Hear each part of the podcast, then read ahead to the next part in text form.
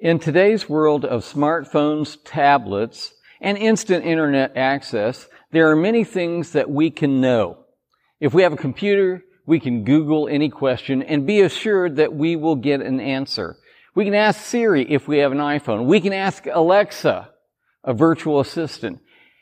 like the question, how many protest marches are there in the United States? Or what is the number of positive COVID cases in Indiana? But if I really want advice. I want to go to an expert, someone who has marched in a protest or a police officer who has been around the protest, or I can talk to a nurse or a doctor or a person that I know that has had COVID. I would want to talk to the people who have had the direct experience that really know what it's like. There's informational knowledge and experiential knowledge. We are in a no greater joy series. Our first week we looked at joy's perspective. Last week we looked at joy's power in humility. And today we will be discovering joy's knowledge in Philippians chapter 3. Knowing Jesus Christ is knowing joy. First, knowing Christ exposes his false teachers. Verses 1 through 3.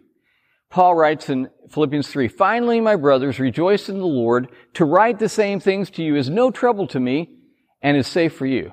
Look out for the dogs. Look out for the evildoers. Look out for those who mutilate the flesh. For we are the circumcision who worship by the Spirit of God and glory in Christ Jesus and put no confidence in the flesh.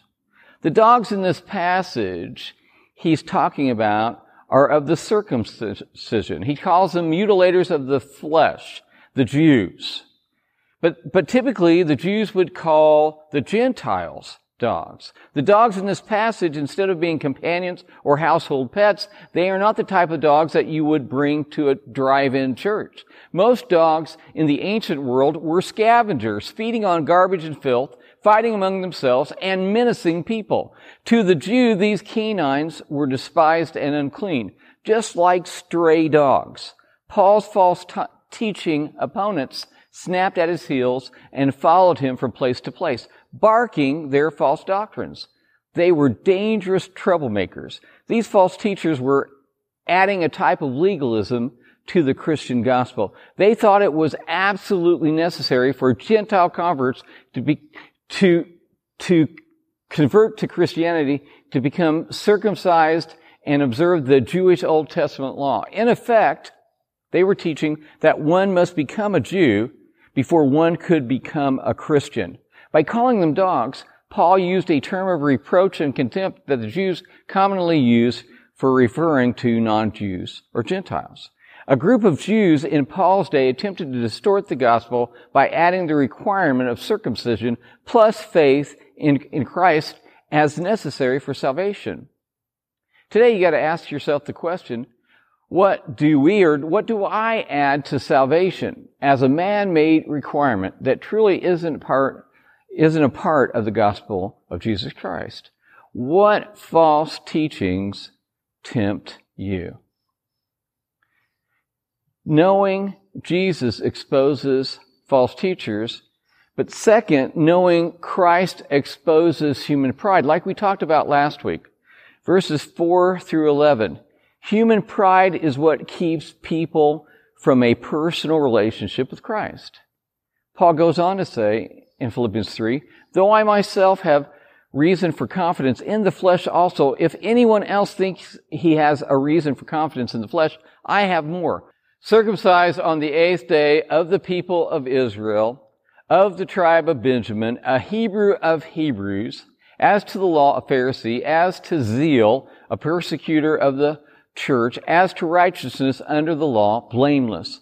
But whatever gain I had, I counted as loss for the sake of Christ. Indeed, I count everything as loss because of the surpassing worth of knowing Christ Jesus, my Lord for his sake I have suffered the loss of all things and count them as rubbish in order that I may gain Christ and be found in him. Not having righteousness of my own that comes from the law, but that which comes through faith in Christ, the righteousness from God that depends on faith. That I may know him and the power of his resurrection and may share in his sufferings, becoming like him in his death, that by any means possible I may attain the resurrection from the dead. Paul gives his resume seven characteristics that set him apart, specifically as a Jewish leader. Notice again, he talks, refers to himself as a Pharisee, the separate ones. They had an overwhelming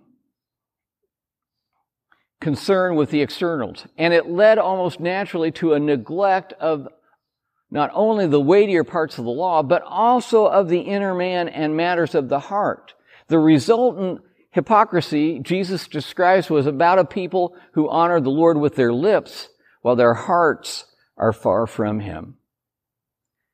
In verse 7, Paul writes, But whatever gain I had, I counted as loss for the sake of Christ. He considers his loss versus the profit of knowing Jesus. His return on investment was unbelievably, unbelievably good and great.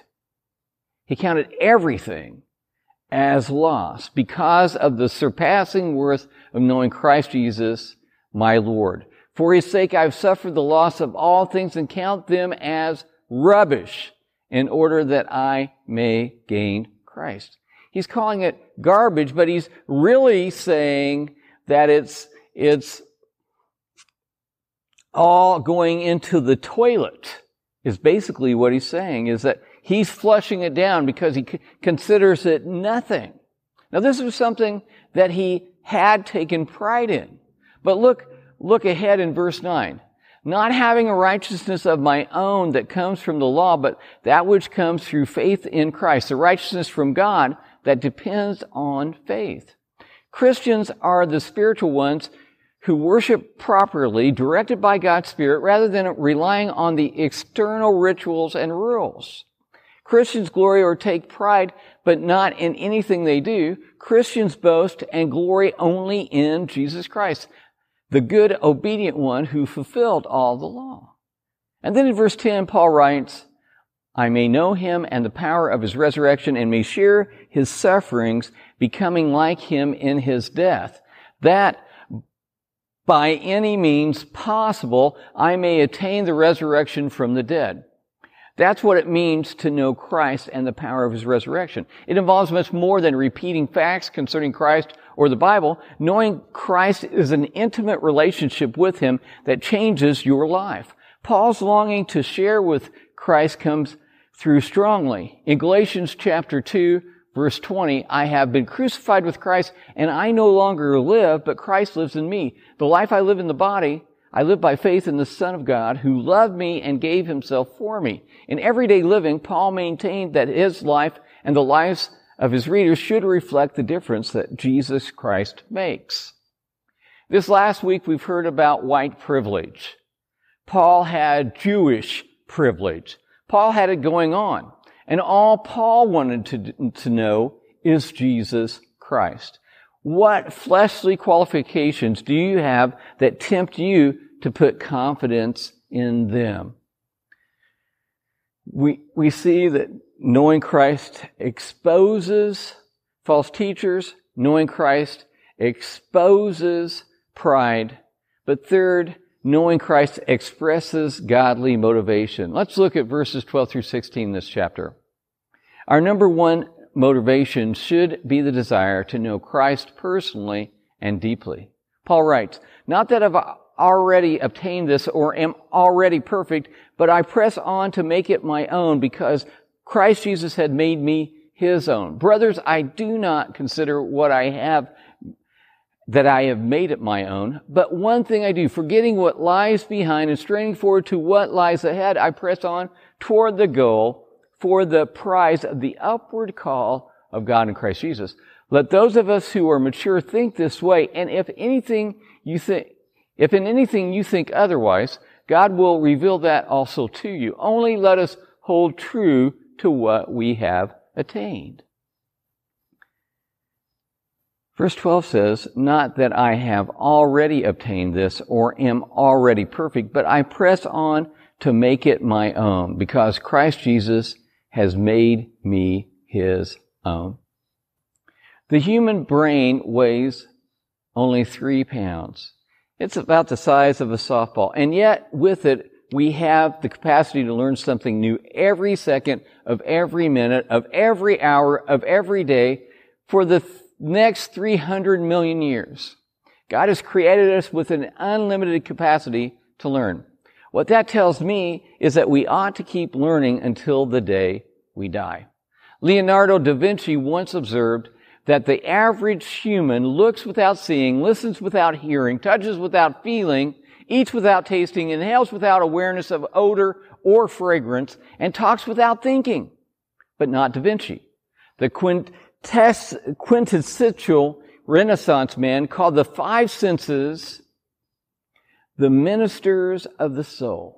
Perhaps no one in history stewarded them better than he did. Famous for his paintings The Last Supper and the Mona Lisa, Da Vinci trained himself in curiosity. He never went anywhere without his notebooks, in which he recorded ideas and observations in mirror image cursive. His journals contained the genesis of some of the most ingenious ideas, a helicopter-like contraption he called an orthopter, a diving suit, a robotic knight, while on his deathbed, he meticulously noted his own symptoms in his journal. That's devotion to learning. 7,000 pages of Da Vinci's journals have been preserved. Bill Gates purchased 18 pages of that journal for $30.8 million a while ago. It comforts me to know that Paul realizes that he never arrives. None of us ever arrive. We all need to press on toward maturity and perfection. A fact of the Christian life is that the more you mature, the more you realize how much further you have to go to become like Christ. Verse 13. One thing I do. Paul is laser focused on one thing. In the movie For the Love of the Game, Kevin Costner played Billy Chapel, a pitcher that was at the end of his career. And, and at the end of the movie, Billy Chapel is pitching the perfect game, a no-hitter. And in that moment, he says something I never heard before. Clear the mechanism. And, and it causes him to focus. It blots out all of the crowd noise. And he focuses on pitching that last pitch. We need to be focused on knowing Jesus Christ as Lord and Savior. Do we know Him? Let's look at verses 13b and 14. Forgetting what lies behind and straining forward to what lies ahead, I press on toward the goal for the prize of the upward call of God in Christ Jesus. Intriguingly, the quiet eye, or clear the mechanism, appears to be particularly important at times of stress, preventing the athlete from choking at moments of high pressure. It may even lead to the mysterious flow state. The same laser sharp focus can help doctors maintain their focus as they perform surgery. And it is of increasing interest to the military. Kinesiologist Dr. Joan Vickers began to suspect the secret of extraordinary performance lay in the way that elite athletes see the world. She hooked a group of professional golfers up to a device that precisely monitored their eye movements as they putted. She found an intriguing correlation. The better the player, the longer and steadier their gaze on the ball, just before and then during their strike. Novices, by contrast, tended to shift their focus between different areas of the scene for shorter periods of time. The general idea that you should keep your eye on the ball is well known, of course, but this suggested something more intricate with the precise duration of the gaze correlating with an objective measure of sporting success. Researchers caution that we should be wary of assigning too much importance to the quiet eye Many other factors will contribute to sporting genius, but it would certainly seem to be a key component of the extreme focus of athletes. As followers of Christ, we are responsible to live out or put into practice what we've learned. We are not perfect, but there, that is no excuse not to run the race and seek the prize. God is calling us to the victory stand. We must run as hard as we can to cross the finish line. What goal are you absolutely determined to accomplish in your life? How does this compare to the goal towards which Paul pressed forward? Knowing Christ exposes false teachers, exposes human pride, expresses godly motivation, and fourth and finally, knowing Christ exposes reckless living. Let's look at verses 17 through 21. Paul here cautions us to avoid reckless living that can sabotage this godly pursuit. Brothers, join in imitating me and keep your eyes on those who walk according to the example you have in us. For many of whom I have often told you and now tell you even with tears, walk as enemies of the cross of Christ. Their end is destruction. Their God is their belly and their glory in their shame with mind set on earthly things. But our citizenship is in heaven. And from it we await a Savior, the Lord Jesus Christ, who will transform our lowly body to be like His glorious body by the power that enables Him even to subject all things to Himself. In verse 17, Paul seems pretty cocky. Imitate me and keep your eyes on those who walk according to the example you have in us. People are watching you, seeing what you do, how you react, how you live. As a senior minister, I have never had so many people watch me so closely. I have to be very careful what I do and what I say. Never realized that as much as I do now. Verses 18 and 19 are sad but true. There are many enemies of the cross of Christ. Their end is destruction. They are selfish and serve their own desires and glory in their shame. And according to an article by the Associated Press, a small number of bluegills are kept in a tank at, at the bottom of a city's water treatment plant because they are highly attuned to chemical imbalances in their environment. When a disturbance is present in the water, the bluegills react against it. If, if the computerized system of the treatment plant detects even the slightest change in the bluegill's vital signs, it sends out an email alert. Bill Lawler, the co-founder of the corporation that makes and sells these bluegill monitoring systems, said, nature's given us pretty much the most powerful and reliable early warning center out there. The question is, what is our spiritual early warning system for contamination of reckless living? Paul, as he wrote this, had in mind Greeks and Romans who threw off all restraints and lived very sensual lives. Their emphasis was on the physical and the material. These people were called antinomian Gnostics. They were against the law as they were against any rules or laws. They wanted to live in complete freedom of any restraints on their physical desires. They thought they could separate what they believed from what they did, and that is impossible. The real question is this.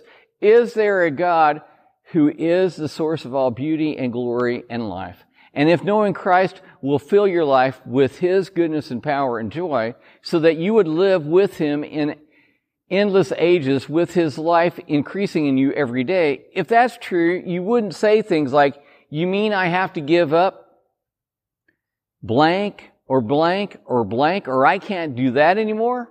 Let's say that you have a friend who is dying of some terrible disease. So you take him to the doctor and the doctor says, I have a remedy for you. If you just follow my advice, you will be healed and you will live a long and fruitful life.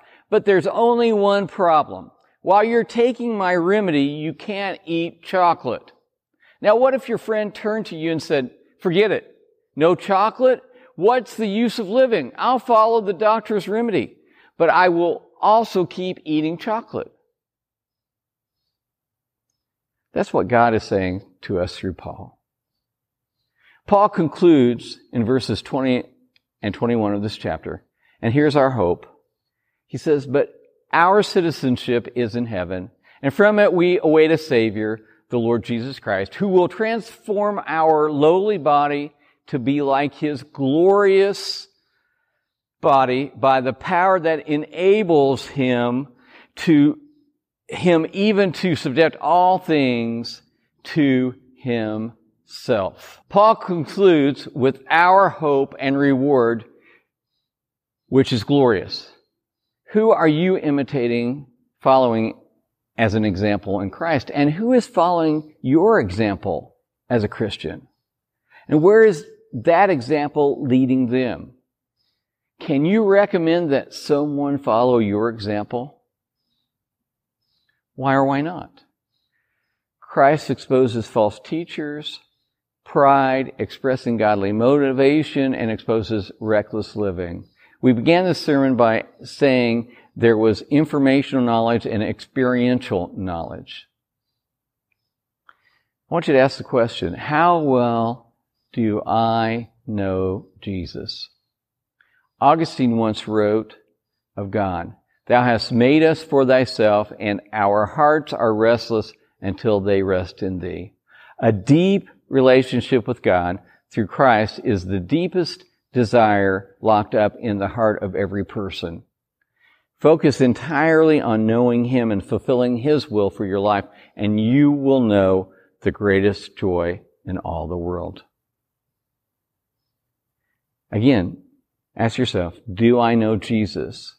You may know about Jesus' claim as God's Son. You may know about the credit Jesus is given as having died on the cross and rising again three days after, and that life with God in heaven after this life is only through Jesus. You may know about his humanitarian heart and stories of, of his healing power, but until you say, I believe all that to be true, and I accept Jesus as God's Son, and believe I can only be right with God through Jesus, Jesus' death and resurrection, you don't know him. You continue to know about him, but he wants you to know him. My, my hope for you today, if you're a Christian, is to get to know Jesus better. Not just know about him, facts and verses, but to truly know him and live him out in your life that He transforms you. If you are far from God and never confess Jesus Christ as Lord and Savior of your life, that's what you need to do today. To know Him. To come to know Him in a relationship. It doesn't all, it doesn't happen all at once. It happens a little at, at a time like any human relationship. But knowing Jesus comes through knowing the gospel, coming to know His Word, fellowshipping with fellow Christians, and, and worshiping Him having the Holy Spirit whisper and talk to you and live in your life. I would that you would make a decision for Christ today.